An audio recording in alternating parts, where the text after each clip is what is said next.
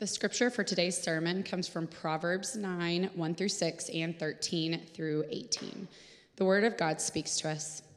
Wisdom has built her house. She has hewn her seven pillars. She has slaughtered her beasts. She has mixed her wine. She has also set her table. She has sent out her young women to call from the highest places in the town.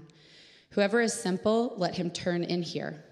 To him who lacks sense, she says, Come, eat of my bread and drink of my wine I have mixed.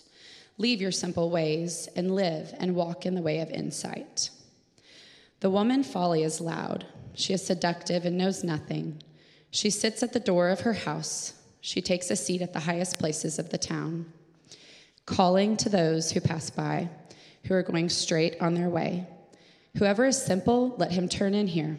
And he and to him who lacks sense, she says, stolen water is sweet, and bread eaten in secret is pleasant. But he does not know that the dead are, are there, that her guests are in the depths of Sheol. This is God's word to us. Awesome. Thanks, Holly. Good morning, guys. How you doing? Wow, that was awesome. I love it. Man, you guys need to come back to the 11 too. Don't, don't tell the 11 o'clock people, but you guys are more fun. Um, that's, that's our little secret. We'll keep that between ourselves. Uh, hey, it's good to see you guys. If I haven't met you, my name is Josh Kouri. I'm one of the pastors here. And uh, today, we're going to do a one week sermon in Proverbs. So if you got a Bible, you can turn to Proverbs. We're going to be in chapters 8 and 9. If you don't have a Bible, we've got some on the window sills. You can take one of those home with you today. And uh, we'll also have the scriptures on the screen. Now, uh, one of the most cool things that I've been able to do in the last 10 years has been this collaboration with two of our sister church plants in North Carolina. There's a church plant called One Harbor in Morehead City, and uh, it's led by a good buddy of mine named Donnie Griggs. And then there's Frontline Church in Fayetteville, North Carolina, led by my good buddy John Murphy. And uh, for about four or five years, we would get together once a year and do a men's discipleship camp out on an uninhabited island in the Outer Banks. And so we would camp for about a week. Uh, we'd spend tons of time rod and reel fishing and spear fishing. And then in the evenings with these guys, we would do really deep transformative work talking about following Jesus, talking about being formed into his image, and seeing men from all walks of life repenting of sin. Uh, it's been a time where historically we've had white collar guys and blue collar guys, country guys, city guys. Uh, we usually have a bunch of folks from uh, Fort Bragg that are in special forces show up at this. And in the midst of that crazy melting pot of men, we've just seen Jesus work. Now, something really funny happened about three years ago there was a dude that wasn't familiar with the ocean that was on this camp out, and he decided one afternoon that he was going to take the community paddleboard out for a paddle in the Atlantic. And uh, an hour went by, and the guy didn't show back up. Two hours went by, and the guy didn't show back up. Three hours went by and the dude didn't show back up, and by then everybody was worried. And so search parties went out on the beach and they just started combing the beach for this guy, hoping that he paddled in. And uh, they searched all the area around us, like a two mile stretch of beach. And finally, they decided that they were going to go to the far north end of the island, right at the edge where there's nothing left, no land, to see if the guy was there. And when they got to the end of the island, they looked out in the ocean and like 500 yards offshore, this dude was asleep on the paddleboard. He decided to take a nap on the paddleboard, and the next stop that he was heading for was Nova Scotia.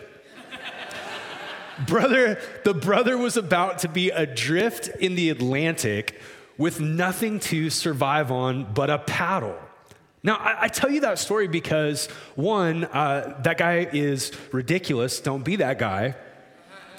But I also tell you that story because that's actually a really powerful, potent picture of what happens with our deformation as the people of God. Like, you don't have to do anything to be deformed to be drawn away from Jesus, to have your affections to the things of God deadened, to have worldliness actually shape your worldview more than God's word. You don't have to do anything. All you have to do is go to sleep on the paddleboard. And the current of culture, the winds of culture, the waves of culture will devour you. And I've seen in the course of the last five years, men and women more rapidly deform and deconstruct their faith than what I've ever seen in the life of our church. So, in a couple of weeks, as we dive into this counterformation module on identity, what we're trying to do is equip you guys and serve you guys and encourage you guys, not with browbeating and not with a list of things that you have to do to be pleasing to Jesus, but because Jesus loves you, we want to come alongside you and give you the tools that you need to actually put your paddle in the water to go upstream instead of downstream, to take responsibility for your spiritual formation. And this is really important. It really matters because the world is complex, the world is dangerous, and we're sinful. This last week, my, uh, my baby daughter celebrated her 22nd birthday, which is crazy. It's crazy. And I actually do feel that old. And in the midst of taking her and her boyfriend out to dinner and just being with her, we talked about the day she was born. And, and this certainly happened with the birth of my son, who's 19, uh, but the birth of my daughter was really profound. And, and what I experienced in that moment when she was put under the little baby burger heating lamp was like, this simultaneous thing that I wasn't prepared for as a 23 year old man, um, my heart expanded in its capacity to love and it expanded in its capacity to hurt. And what I felt in that moment was just the unbelievably dangerous world that she was stepping into. A world with ideologies and philosophies, a world where bumper sticker bumper sticker theology is not going to get us through a world where we're constantly being pushed into being shallow instead of deep, a world that actually does want to devour the souls of the people that live in it. And in the midst of in the midst of the life of our church, what I want to do so badly, what I want to do is I want for you and me to simply do the little things that make incremental steps towards the journey of transformation. Sometimes God does huge, giant things in a moment. It's like a miracle, and you can't deny it, and it changes your life. But more often than not, the thing that's shaping where you're going to be in one year are the little, simple, habitual rhythms of engaging with God engaging with his word, engaging with his people, being a part of the church together, confessing sin, being involved in a community group, jumping into a discipleship group. So today, what I want to do is just kind of give you the why behind counterformation. And what I want to do as we give you guys the why behind counterformation is just name that the Bible metaphorically tells us in Proverbs that there are constantly two voices in your ear. There's two ladies that are always inviting you and me over for dinner, and the two ladies have mixed their wine and they've set their table and they're calling out in the streets of OKC for you to come in and dine with them. And the first lady that wants you to dine with her, the Bible calls Lady Wisdom. And Lady Wisdom wants to equip you and shape you to live with the grain of reality to actually be in step with what's true and what's good and what's beautiful. And the writers of the book of Proverbs, the wise men of Israel, wrote these words to try to come along young noblemen so that they could live a life of virtue and not bring reproach on the people of God. And God inspired these words in Scripture so that we could hear the voice of Lady Wisdom and actually walk out the high calling on men and women to be joint heirs with Jesus to actually take dominion in the earth, not ruling and not demanding in a way that's self serving, but to actually take the sphere that God's given you your body and your job and your relationship and your home and your kids. And to lead those things in such a way that the glory of God gets established in the earth, to live a life that's in step with what's true. And here's what's crazy about truth truth is also beautiful. God wants you to live a life of beauty, not an easy life, but a good life. But there's another lady that's constantly calling to us, and we hear her voice way more easily. And the Bible describes her as Lady Folly. Lady Folly. And Lady Folly wants to tell you what you want to hear. She wants to serve you a meal that's poisoned. She wants to lead you away from what's true and lead you away from what's beautiful. And in the midst of in the midst of counterformation, What we're trying to do is simply tune our ears and tune our hearts to Lady Wisdom, to have a better relationship with Lady Wisdom in the practical workings of our life. So take your Bible. I'm going to show you these two ladies, and we're going to talk about what they're inviting you to. Um, Lady Folly is who we're going to talk about first. And the first thing we see in Proverbs chapter 9 is that Lady Folly is always talking loudly. She's boisterous, she's loud, and she's clear. Look at verse 13. The woman Folly is loud. She's loud. She is seductive and she knows nothing. She sits at the door of her house and she takes a seat in the highest places of the town, the place that you can definitely hear her voice from. She calls to those who pass by, who are going straight on their way, and she says, Whoever is simple, let him turn in here. And to him who lacks sense, she says, Come. Now, here's the point of this you don't have to look for Lady Folly, she's always easy to hear.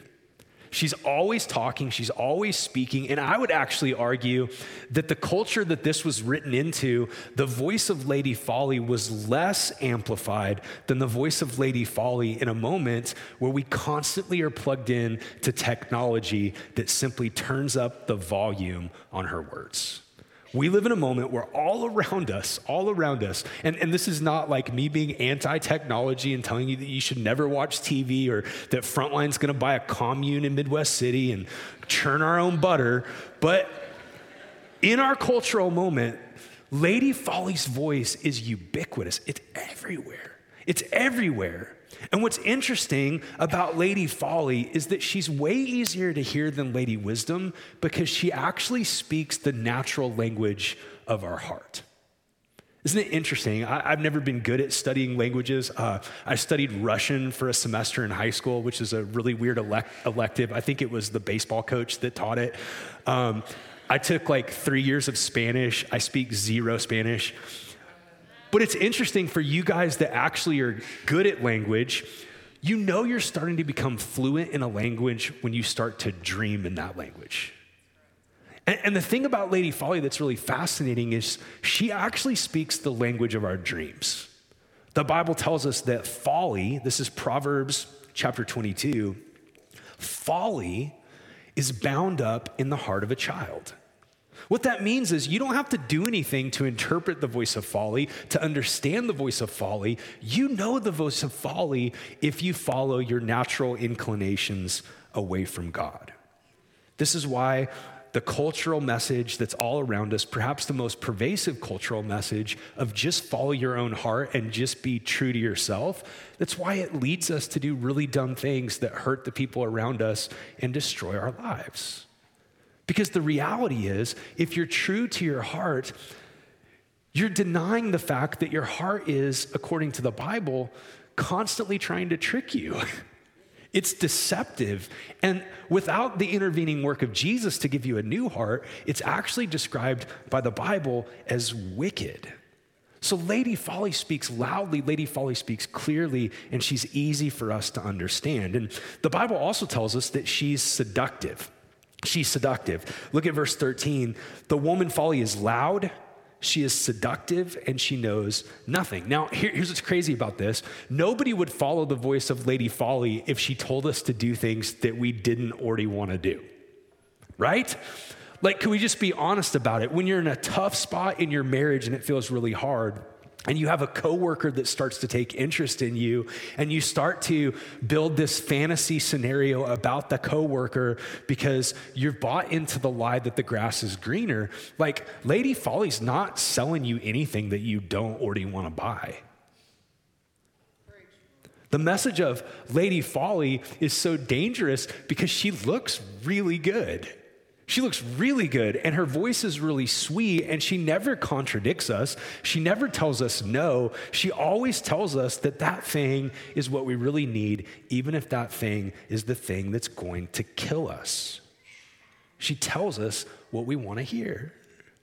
I, I think of the voice of Lady Folly in my life coming in the form of like justifying bitterness and unforgiveness When somebody hurts me and I want revenge and I want to defend myself and I want to do like image management and I want to spin things and I want to fight and war against people that have hurt me.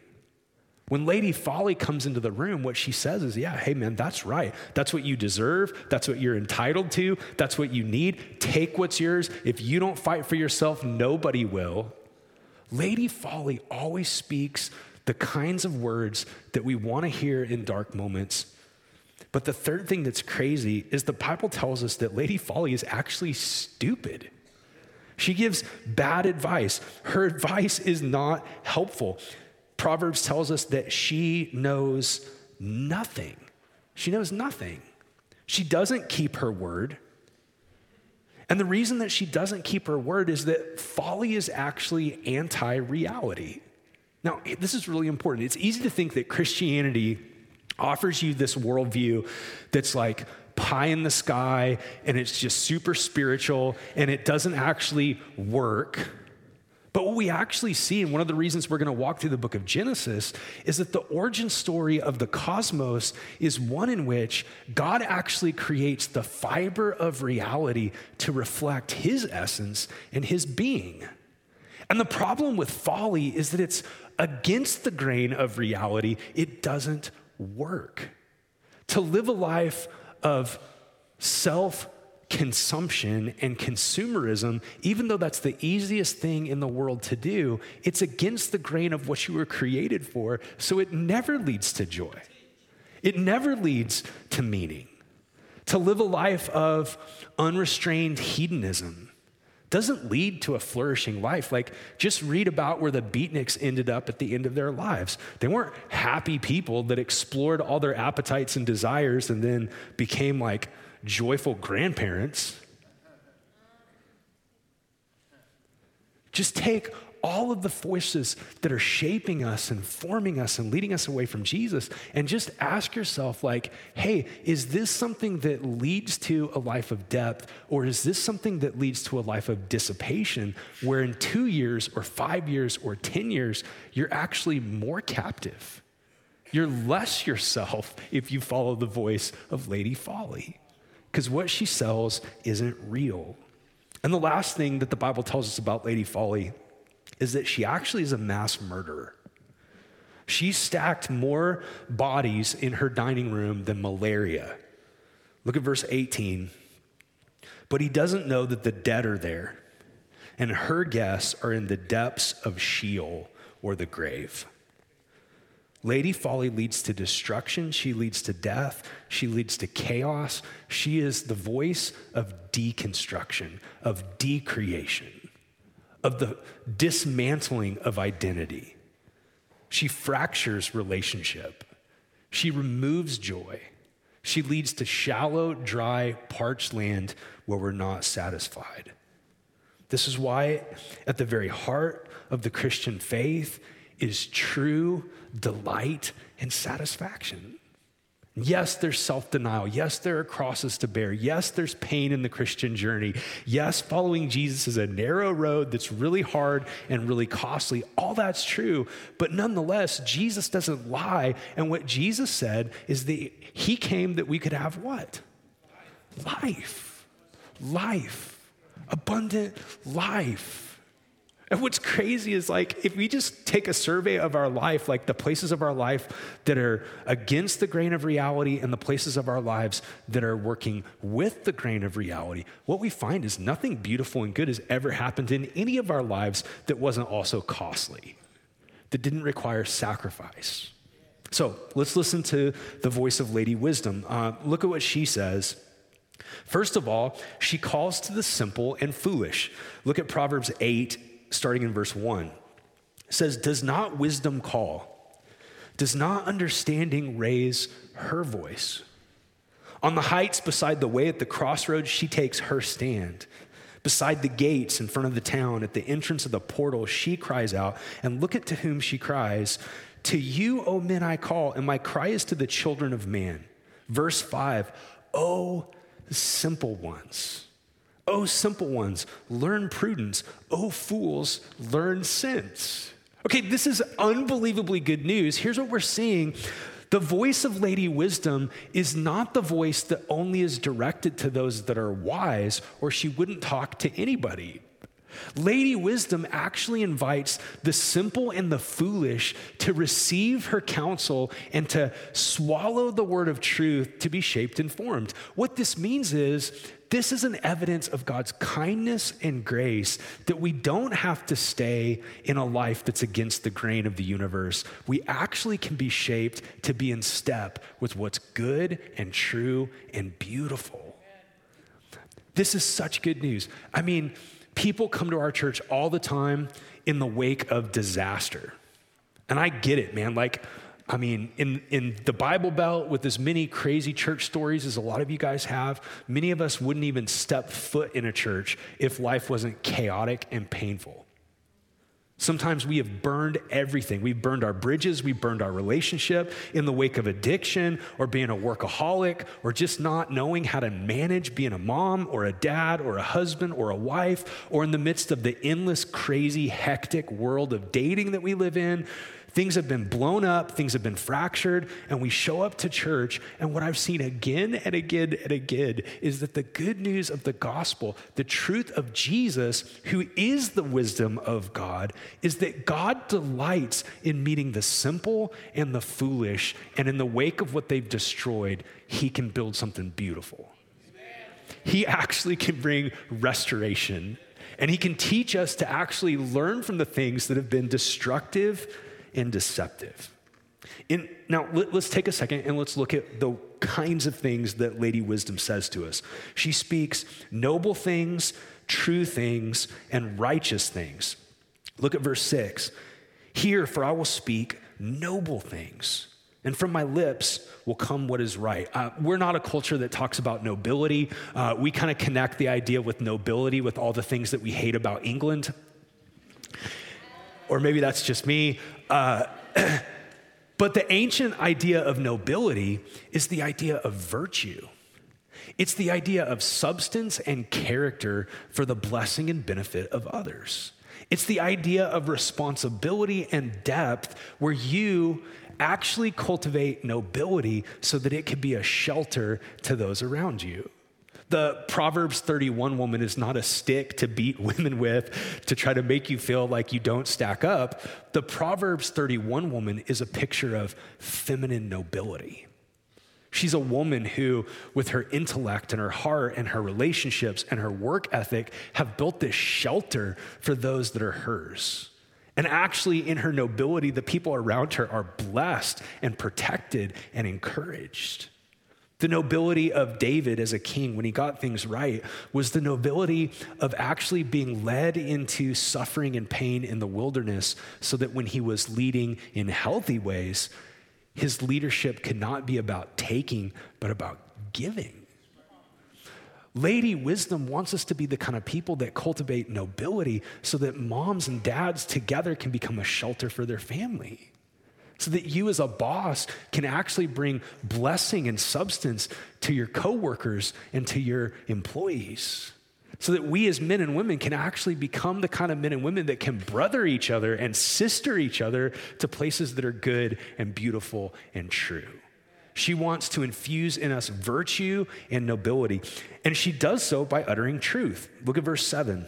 For my mouth will utter truth, and wickedness is an abomination to my lips. Now, what's interesting about this is that when you have a heart that's bound up with folly, and it's easier to understand the voice of Lady Folly, when the voice of truth comes in, it often feels really bracing. It kind of feels like you just jumped into a pool that's freezing cold and you just want to climb out as fast as possible.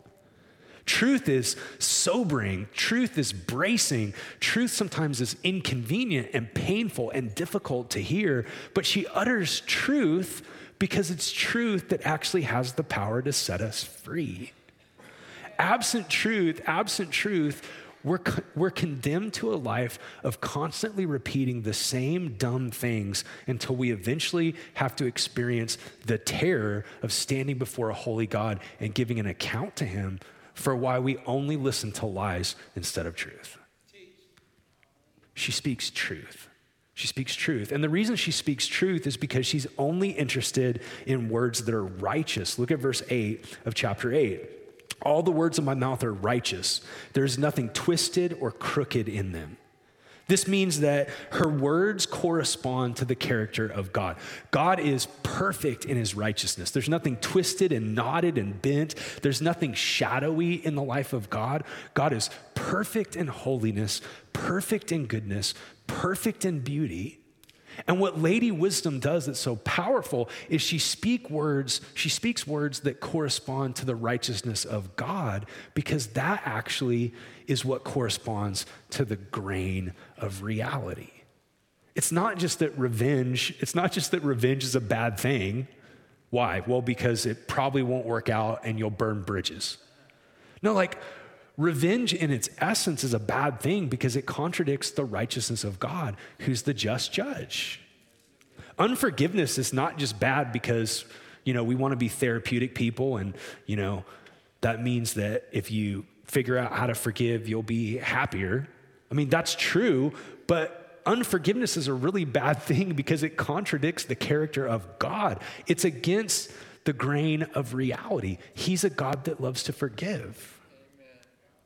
Lust and consuming is not just bad because we objectify people. It is true that it's bad because we objectify people.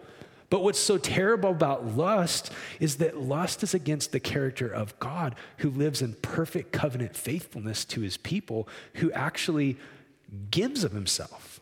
Doesn't take with his love, he gives with his love. So the words of Lady of Lady Wisdom are really beautiful because they correspond to the very nature of God. And the last thing I'll say about Lady Wisdom before we talk about how we can actually learn her language, the last thing I'll say is that her instructions are priceless. Priceless.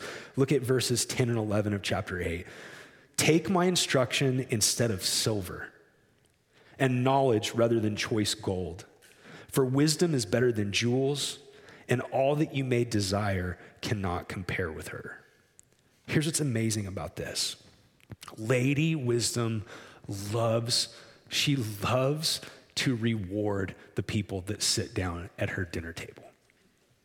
Now, that doesn't mean necessarily that following the voice of Lady Wisdom is going to lead to an easy life.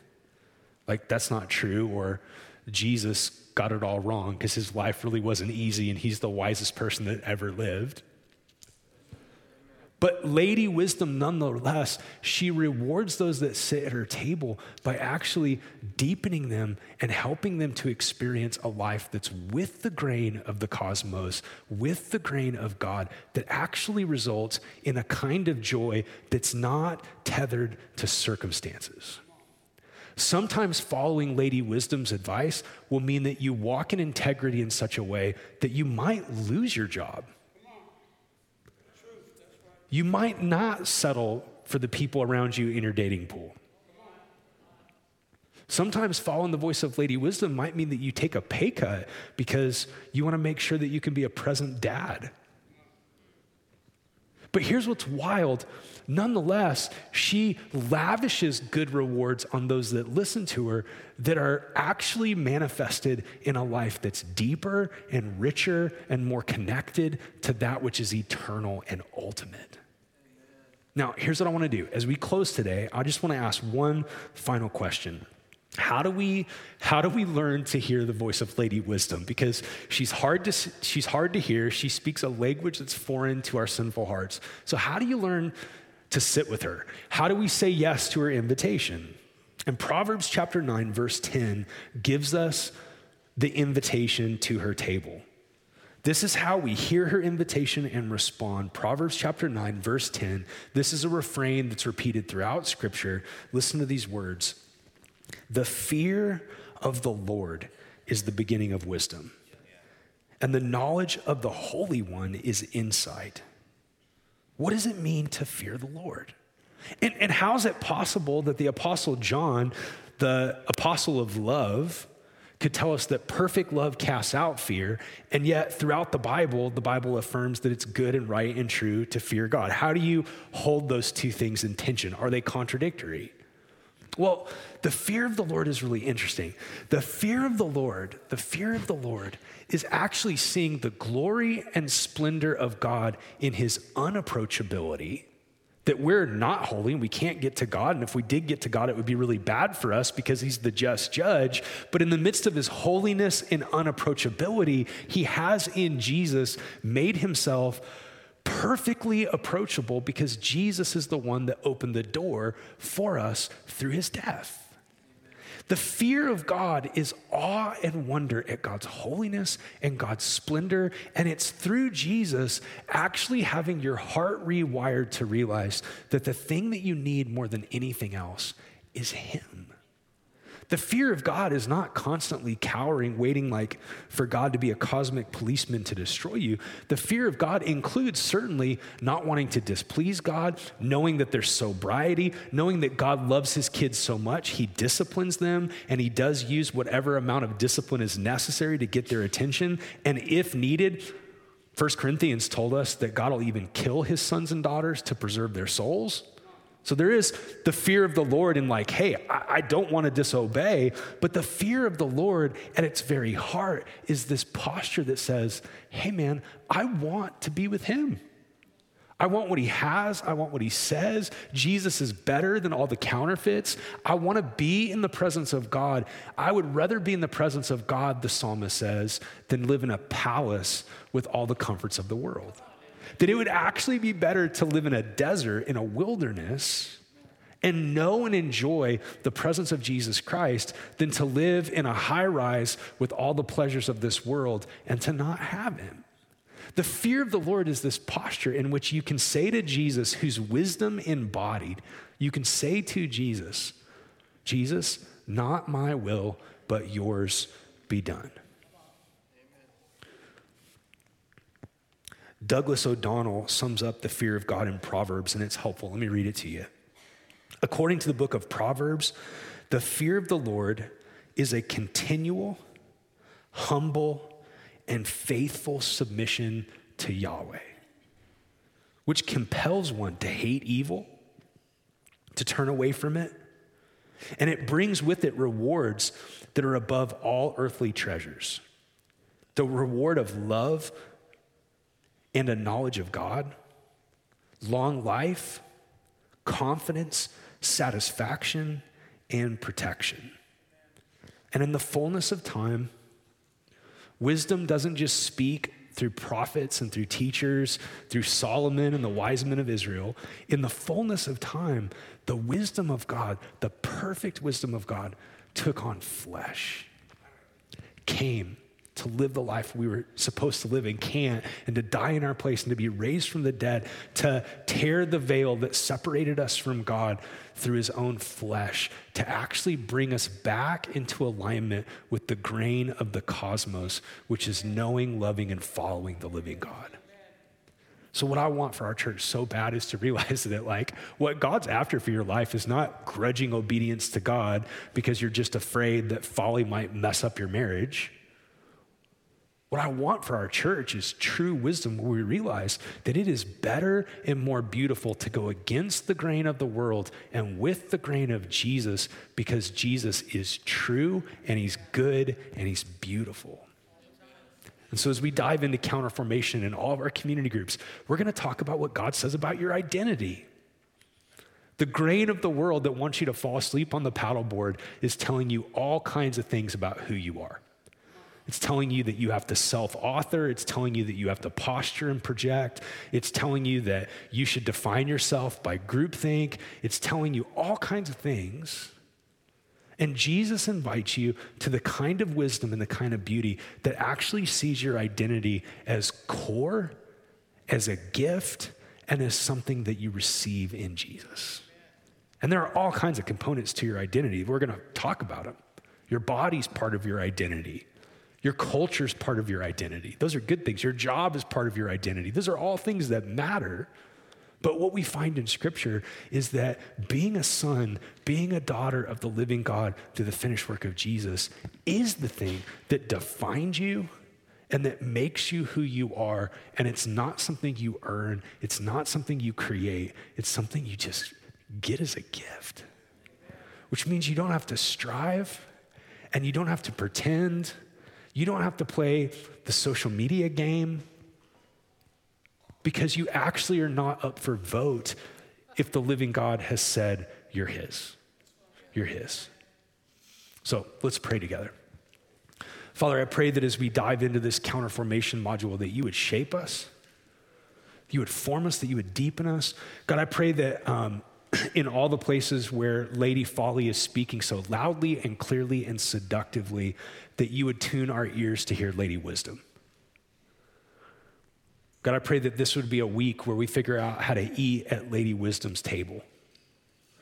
Her wine is better, her meat is better, her bread is better. And I pray right now that you would even bring specificity to our minds and hearts, the places where we've been dining with folly. God, even if there's like a bit of a prophetic edge to just the application that I gave to husbands and wives about the grass being greener. I pray that there would just be like a holy fear that you would protect some people in the room from blowing up their lives. Um, I pray that you would give us strength to, to do the work, to repent as we come to the Lord's Supper, and to have our minds renewed by the washing of the water of the Word. And I pray, Lord, that you would teach us to speak the language of wisdom God, doesn't the world need wise husbands and wise wives? Wise single men and single women and wise single men? Wise moms and wise dads? Doesn't the world need people that actually get formed into nobility? And Jesus, we thank you that you came to restore what we lost at the fall. And part of that restoration was that Adam and Eve were created to be a king and a queen. And Lord, you've given each of us different measures to lead and to care for, but every person in this room is ruling under your authority. We're just not all doing it very well. So, will you help us to actually get in step with how you've created the cosmos, with your righteousness and your kindness and your love? May we forgive because you're forgiving. May we be pure of heart because you're pure of heart. May we be courageous because you're courageous. May we be dependable and trustworthy because you're dependable. We love you and we trust you. We pray these things in Jesus' name. Amen.